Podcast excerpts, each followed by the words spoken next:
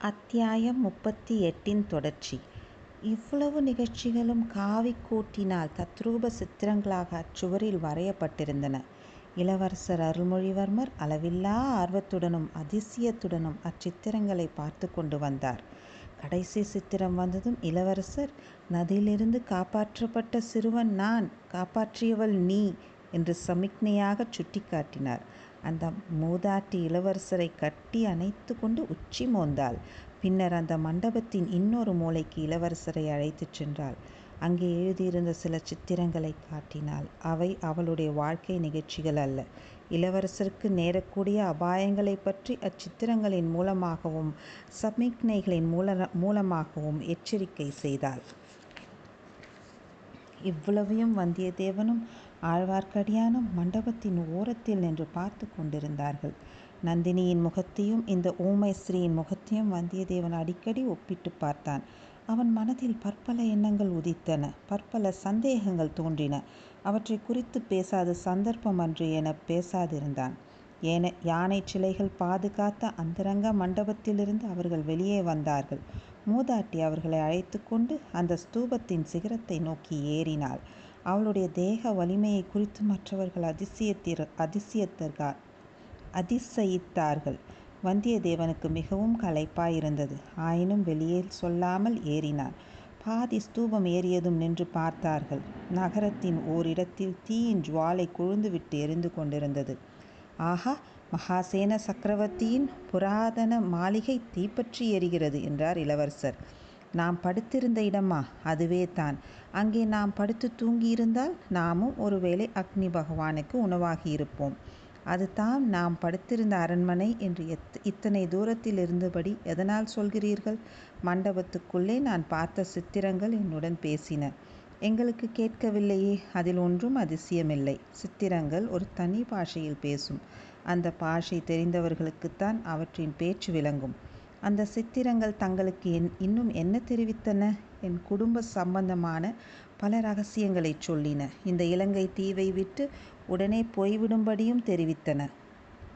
சித்திரங்களின் பாஷை வாழ்க. வைஷ்ணவரே என் கட்சி ஜெயித்தது என்றான் வந்தியத்தேவன். இளவரசே சித்திரங்கள் அத்துடன் நிறுத்தவில்லை. இலங்கையில் உள்ள வரையில் கூரையின் கீழ் படுக்க வேண்டாம் வீடுகளின் ஓரமாக நடக்க வேண்டாம் மரங்களின் அடியில் போக வேண்டாம் என்றும் சொல்லவில்லையா? என்றான் ஆழ்வார்க்கடியான். சரியாகச் சொன்னீர். உமக்கு எப்படி தெரிந்தது? தங்களுக்கு சித்திரங்களின் பாஷை தெரியும் அடியேனுக்கு அபிநய பாஷை தெரியும். தங்கள் குலதெய்வம் தங்களிடம் பேசிக் கொண்டிருந்தபோது அத்தெய்வத்தின் அபிநய முகபாவங்களை கவனித்து கொண்டிருந்தேன் என்றான் ஆழ்வார்க்கடியான். சந்தோஷம். இரவு இன்னும் ஒரு ஜாமம்தான் மிச்சம் இருக்கிறது இந்த ஸ்தூபத்தின் உச்சியில் ஏறி சிறிது நேரமாவது படுத்து தூங்கிவிட்டு பொழுது விடிந்ததும் புறப்படுவோம் என்றார் அருள்மொழிவர்மர். மறுநாள் உதயத்தில் சூரிய கிரணங்கள் சுளீரென்று அடித்து வந்தியத்தேவனை தூக்கத்திலிருந்து எழுப்பின. முதல் நாள் இரவு நடந்த உண்மையான நிகழ்ச்சிகள் போதாவென்று சதிகாரர்களும் தீ வைப்பவர்களும் ஊமைகளும் செவிடர்களும் மரத்தில் ஏறும் கரடிகளும் பேப்பிசாசுகளும் புத்த பிக்ஷுகளும் மணிமகுடங்களும் ஒரே குழப்பமாக வந்தியத்தேவனுடைய கனவிலேயும் வந்து துன்புறுத்தினார்கள். சூரிய வெளிச்சத்தில் அவையெல்லாம் மாய கனவுகளாகி மறைந்தன. குழப்பமும் பீதியும் பறந்தன. இளவரசரும் ஆழ்வார்க்கடியானும் முன்னதாக எழுந்து பிரயாணத்துக்கு ஆயத்தமாகியிருப்பதை வந்தியத்தேவன் கண்டான். அவனும் அவசரமாக ஆயத்தமானான். மூன்று பேரும் ஸ்தூப சிகரத்திலிருந்து இறங்கினார்கள். நடுவீதிகளின் வழியாகவே நடந்து சென்று மகாமேக வனத்தை நோக்கிச் சென்றார்கள். அந்த நந்தவனத்தின் மத்தியிலே தான் புராதனமான ஆயிரத்தி ஐநூறு வயதான மிகவும் புனிதத்தன்மை வாய்ந்த போதி விருட்சம் இருந்தது. பிக்ஷுக்களும் பிக்ஷுக்கள் அல்லாத பக்தர்கள் பலரும் போதி விருட்சத்தை வலம் வந்தும் மலர்களை சொரிந்தும் வணங்கிக் கொண்டிருந்தார்கள். இளவரசர் அருள்மொழிவர்மரும் அந்த போதி விருட்சத்துக்கு வணக்கம் செலுத்தினார். உலகத்தில் ராஜ்யங்களும் ராஜ்யங்களை ஆண்ட மன்னர்களும் மறைந்து போய் விடுவார்கள். ஆனால் தர்மம் என்றென்றும் நிலைத்து நிற்கும். என்பதற்கு இந்த போதி விருட்சம் நிதர்சனமாயிருக்கிறது என்று இளவரசர் மற்ற இருவரையும் பார்த்து கூறினார். இப்படி சொல்லிக்கொண்டே சுற்றுமுற்றும் பார்த்தார். ஒரு மூலையில் மூன்று குதிரைகள் பிரயாணத்துக்கு ஆயத்தமாக நின்றன. மூன்று குதிரைகளையும் பிடித்துக்கொண்டு மூன்று பேர் நின்று கொண்டிருந்தார்கள். இளவரசர் அங்கே சென்றதும் அவர்கள் மூவரும் முகமலர்ந்து மரியாதையுடன் வணங்கினார்கள். இளவரசர் அவர்களை ஏதோ கேட்டு தெரிந்து கொண்டார். வந்தியத்தேவனை பார்த்து ராத்திரி எரிந்தது. நாம் படுத்திருந்த மகாசேனரின் அரண்மனைதான் நாமும் அதில் எரிந்து போய் விட்டோமோ என்று இவர்கள் பயந்து கொண்டிருந்தார்கள். நம்மை உயிரோடு பார்த்ததும் இவர்களுக்கு சந்தோஷம் தாங்க முடியவில்லை என்றார். ஆயிரத்து ஐநூறு வயதான அரசமரம் இன்னும் நிற்பது என்னமோ உண்மைதான். ஆனால் தர்மம் செத்துப்போய் எத்தனையோ நாளாகிவிட்டது என்று சொன்னான் வந்தியத்தேவன். இனி ஒரு தடவை அவ்விதம் சொல்லாதே. நான் உயிரோடு ஒருவன் உயிரோடு இருக்கும்போது தர்மம் எப்படி சாகும்? என்றான் ஆழ்வார்க்கடியான். மூன்று பேரும் குதிரைகள் மீது ஏறிக்கொண்டு புறப்பட்டார்கள். அனுராதபுர நகரத்தின் வடக்கு வாசல் வழியாக வெளியேறினார்கள். திருவிழா கூட்டம் இன்னமும் நகரிலிருந்து நாலாபுறமும் ஜே ஜே என்று சென்று கொண்டிருந்தபடியால் இவர்களை யாரும் கவனிக்கவில்லை. அனுராதபுரத்துக்கு வடகிழக்கில் ஒரு காத தூரத்தில் மஹிந்தலை என்னும் சிறிய பட்டணம் இருந்தது. அசோக சக்கரவர்த்தியின் குமாரர் மஹிந்தர் முதன் முதலில் இந்த ஊரிலே தான் வந்திறங்கி புத்த மதத்தை உபதேசிக்கத் தொடங்கினார். எப்படிப்பட்ட பாக்கியசாலி அவர்! ஆயுதம் தாங்கிய படைகளை அழைத்து கொண்டு நாடு கவர்வது கவர்வதற்கு அவர் போகவில்லை. கொலைக்காரர்களிடம் சிக்காமல் ஒளிந்து மறைந்து திரிய வேண்டிய அவசியமும் அவருக்கு ஏற்படவில்லை என்றார் அருள்மொழிவர்மர். அவருக்கு கொடுத்து வைத்திருந்தது அவ்வளவுதான் என்று சொன்னான் வந்தியத்தேவன். இளவரசர் நகைத்தார். நீர் எப்போதும் என்னை விட்டு பிரியவே கூடாது. நீர் பக்கத்தில் இருந்தால் எப்படிப்பட்ட கஷ்டமும் சந்தோஷமாகிவிடும் என்றார் இளவரசர். அதே மாதிரி எப்படிப்பட்ட சந்தோஷமும் கஷ்டமாகிவிடும் என்றான் ஆழ்வார்க்கடியான் இச்சமயத்தில் சாலையில் அவர்களுக்கு எதிர்ப்பக்கத்தில் ஒரு புழுதி படலம் தெரிந்தது. பல குதிரைகள் நாலு கால் பாய்ச்சலில் வரும் சத்தமும் கேட்டது. சிறிது நேரத்துக்கெல்லாம் சிறிய குதிரைப்படை ஒன்று கண்ணுக்கு தெரிந்தது. குதிரை வீரர்கள் கையில் பிடித்திருந்த வேல் முனைகள் காலை வெயிலில் பளபளவென்று ஜொலித்தன. ஐயா உரையிலிருந்து கத்தியை உருவுங்கள் என்று எச்சரித்தான் வந்தியத்தேவன். அத்தியாயம் முப்பத்தி ஒன்பது. இதோ யுத்தம். வந்தியத்தேவன் உரையிலிருந்து கத்தியை எடுங்கள் என்று சொன்ன உடனே இளவரசர் இதோ எடுத்து விட்டேன் என்று பட்டா கத்தியை உருவி எடுத்தார். அதே சமயத்தில் வந்தியத்தேவனும் உரையிலிருந்து கத்தியை எடுத்தான். அவை பிரம்மாண்டமான ராட்சத கத்திகள். கத்திகள் அனுராதபுரத்து போதி விருட்சத்தின் அருகில் குதிரைகளுடன் வந்து நின்றவர்கள் அந்த கத்திகளையும் கொடுத்துவிட்டு சென்றார்கள். இளவரசர் குதிரையிலிருந்து கீழே குதித்து வா இறங்கி. உன்னுடைய அதிக பிரசங்கத்தை என்னால் பொறுத்து கொண்டிருக்க முடியாது. இங்கேயோ ஒரு கை பார்த்து விட்டுத்தான் போக வேண்டும் என்று கடுமையாக கூறியதும் வந்தியத்தேவன் திகைத்து போனான். இது விளையாட்டா வினையா என்று அவனுக்கு தெரியவில்லை. எனினும் இளவரசர் குதிரையிலிருந்து பூமியில் இறங்கிவிட்டபடியால் அவனும் இறங்க வேண்டியதாயிற்று. என்ன ஐயா ஏன் தயங்குகிறீர்? நேற்றிரவு என்னை நீர் அவமானப்படுத்த பார்த்தீரல்லவா? உம்முடைய பாட்டன் வீட்டு அரண்மனை முற்றத்தில் என் பாட்டன்மார்கள் வந்து காத்திருந்தார்கள் என்று சொல்லவில்லையா? அவர்களுடைய அவர்களுடைய குடை சிவிகை ஆகியவற்றை புலவர்கள் தட்டி கொண்டு போவதை பார்த்து பொறுமினார்கள் என்று கூறவில்லையா? அதை நினைத்து பார்க்க பார்க்க எனக்கு பொறுக்க முடியவில்லை. இரண்டில் ஒன்று தீர்த்து கட்டிவிட்டுத்தான் இங்கிருந்து புறப்பட வேண்டும். அத்தியாயம் முப்பத்தி ஒன்பதின் தொடர்ச்சி. இரண்டில் ஒன்று தீர்த்து கட்டிவிட்டுத்தான் இங்கிருந்து புறப்பட வேண்டும் என்று சொல்லிக்கொண்டு இளவரசர் இரண்டு கைகளினாலும் தமது பட்டா கத்தியின் அடியை பிடித்து சுழற்றி கொண்டே வந்தியத்தேவனிடம் அணுகினார். ஆம் அது சாதாரண கத்தி என்று என்பதாகச் சொன்னோமே. எவ்வளவு பலசாணியானாலும் அதை ஒரு கையினால் தூக்கி நிறுத்துவதே பெரிய காரியம். இரண்டு கைகளினாலும் பிடித்து கொண்டால் தான் கத்தியை சுழற்றவும் எதிரியை தாக்கவும் முடியும்.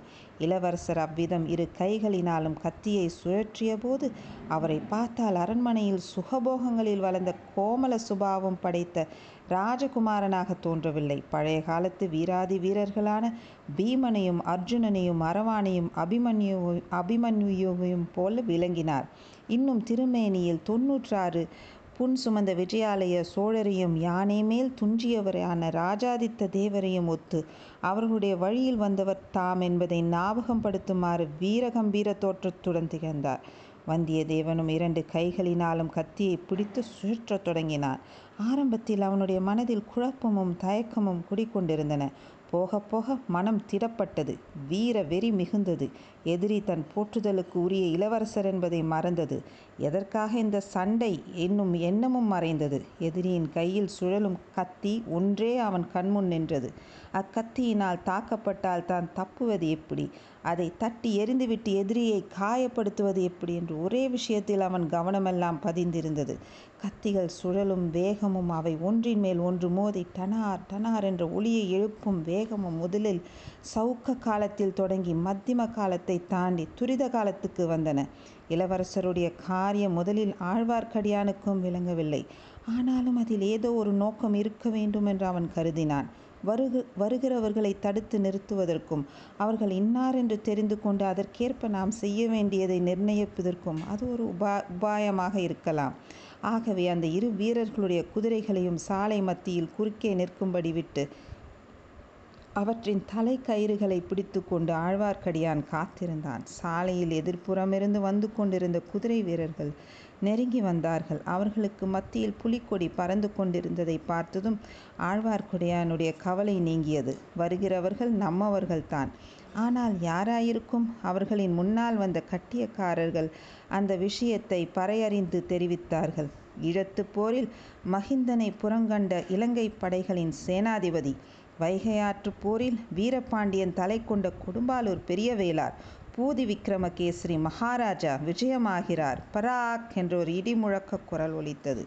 பல்லவ குலத்தோன்றல் வைகை போரில் வீரபாண்டியன் தலை கொண்ட வீராதி வீரர் வடைபெண்ணை போரில் வேங்கிப்படையை முறியடித்த பராக்கிரம பூபதி பார்த்திவேந்திரவர்மர் விஜயமாகிறார். பராக் என்ற இன்னொரு இடிமுழக்க குரல் ஒலித்தது. இப்படி கட்டியம் கூறியவர்களுக்கு பின்னால் சுமார் முப் சுமார் முப்பது குதிரை வீரர்கள் வந்தார்கள்.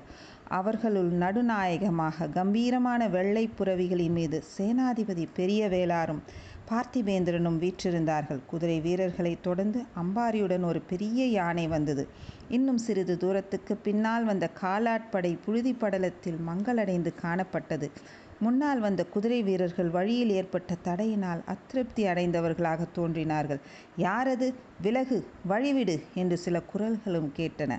பின்னர் அக்கூட்டத்தில் கசமுச கசமுச என்ற ரகசிய பேச்சுவார்த்தைகளும் ஓஹோ ஆஹா என்ற வியப்பொலிகளும் விழுந்தன.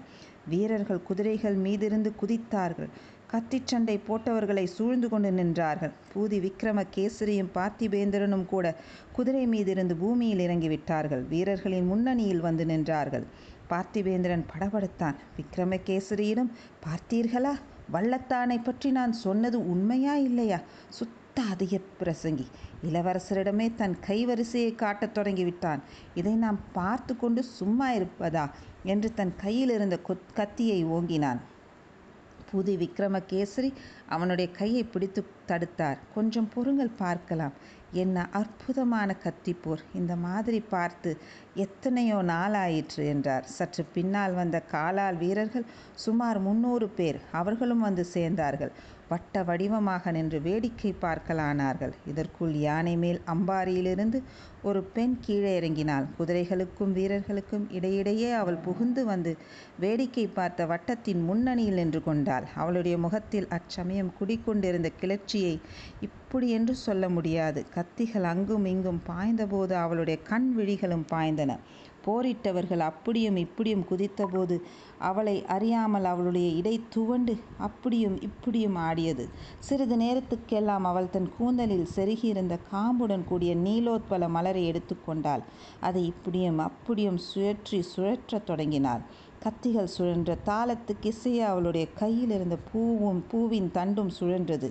இந்த பெண் யார்? என்று வாசகர்களுக்கு நாம் சொல்ல வேண்டியதில்லை. ஆம் பூங்குழலியை அவள் ம அவர்கள் மறந்திருக்க முடியாதல்லவா? சிறிது நேரம் வரையில் அவளுடைய முகத்துக்கும் எதிரே இளவரசர் முகம் தெரியும்படியாக அவ்வீரர்கள் நின்று போரிட்டனர். கொஞ்சம் கொஞ்சமாக நகர்ந்து பாதி விட்டம் சுற்றி வந்தனர். கடைசியில் வந்தியத்தேவனுடைய முகம் பூங்குழலியின் முகத்துக்கு எதிராக வந்தது. இடையே இடையே வந்தியத்தேவனுடைய கண்கள் சுற்றிலும் பெருகி வந்த வீரர் கூட்டத்தை கவனித்து வந்தன. அப்போது பூங்குழலியையும் பார்த்து விட்டான். திடீரென்று அந்த பெண்ணை பார்த்த வியப்பினால் ஒரு கணம் அவன் கவனம் சிதறியது. அந்த ஒரு கண நேரமே இளவரசருக்கு போதுமாயிருந்தது. வந்தியத்தேவனுடைய கத்தியின் மீது தேவேந்திரனுடைய வஜ்ர ஆயுதத்தைப் போல் இளவரசரின் கத்தி தாக்கியது. வானர் குல வீரன் தடுமாறினான். அவனுடைய கைப்பிடியிலிருந்து நழுவி பட்டாக்கத்தி கீழே விழுந்தது. சுற்றிலும் கூடியிருந்தவர்கள் அச்சமயம் எழுப்பிய ஆரவாரம் அலை கடலின் ஓசையை ஒத்திருந்தது. அவ்வளவு ஆரவாரத்தையும் மீறிக்கொண்டு ஒரு இளம்பெண்ணின் உற்சாகமான சிரிப்பொலி கேட்டது. வந்தியத்தேவன் கீழே விழுந்த கத்தியை மீண்டும் எடுப்பதற்கு பிரயத்தனம் செய்தான். இதற்குள் இளவரசர் பாய்ந்து சென்று அவனை தட்டி தழுவிக்கொண்டார் நீர் என்னுடைய வாளுக்கு தோற்கவில்லை. வாளுக்கு வாள் சமமான லாகவத்துடன் போரிட்டீர். ஆனால் ஒரு பெண்ணின் கண் வாளுக்கு தோற்றீர். இதில் அவமானம் ஒன்றுமில்லை. எல்லாருக்கும் நேரக்கூடியது தான் என்றான். வந்தியத்தேவன் அதற்கு ஏதோ சமாதானம் சொல்ல ஆரம்பித்தான். அதற்குள் சேனாதிபதி பூதி விக்ரமகேசரியும் பார்த்திவேந்திரனும் அவர்களை நெருங்கி வந்து விட்டார்கள் இளவரசே இந்த பிள்ளையை நான் தான் தங்களிடம் அனுப்பினேன். இவன் ஏதாவது தவறாக நடந்து கொண்டு விட்டானா? கொஞ்சம் நேரம் கதிகலங்கி போய்விட்டோம் என்றார். ஆம் தளபதி இவருடைய ஏச்சை என்னால் பொறுக்க முடியவில்லை. இலங்கையில் யுத்தம் நடக்கிறது என்கிறார்களே யுத்தம் எங்கே? யுத்தம் எங்கே என்று கேட்டு என்னை துளைத்து விட்டார். இதோ யுத்தம் என்று காட்டினேன். இவ்வாறு இளவரசர் கூறியதும் சுற்றியிருந்தவர்கள் அனைவரும் மறுபடியும் ஆரவாரம் செய்தார்கள். சேனாதிபதி வந்தியத்தேவனுடைய அருகில் வந்து அவன் முதுகில் தட்டி கொடுத்தார். அப்பனே இம்மாதிரி கத்தி சண்டை பார்த்து எத்தனையோ நாளாயிற்று. இளவரருக்கு இளவரசருக்கு சரியான துணைவன் நீ. சில சமயம் அவருக்கு இப்படித்தான் திடீர் திடீரென்று தோல் திணுவு எடுக்கும். குஞ்சரமல்லன் என்ற பெயர் பெற்ற பராந்தக சக்கரவர்த்தியின் வம்சத்தில் பிறந்தவர் அல்லவா? அவருடன் நேருக்கு நேர் நின்று சண்டை பிடிக்க முடியாதவர்கள் அவருடன் நெடுநாள் சிநேகமாயிருக்க முடியாது என்றார்.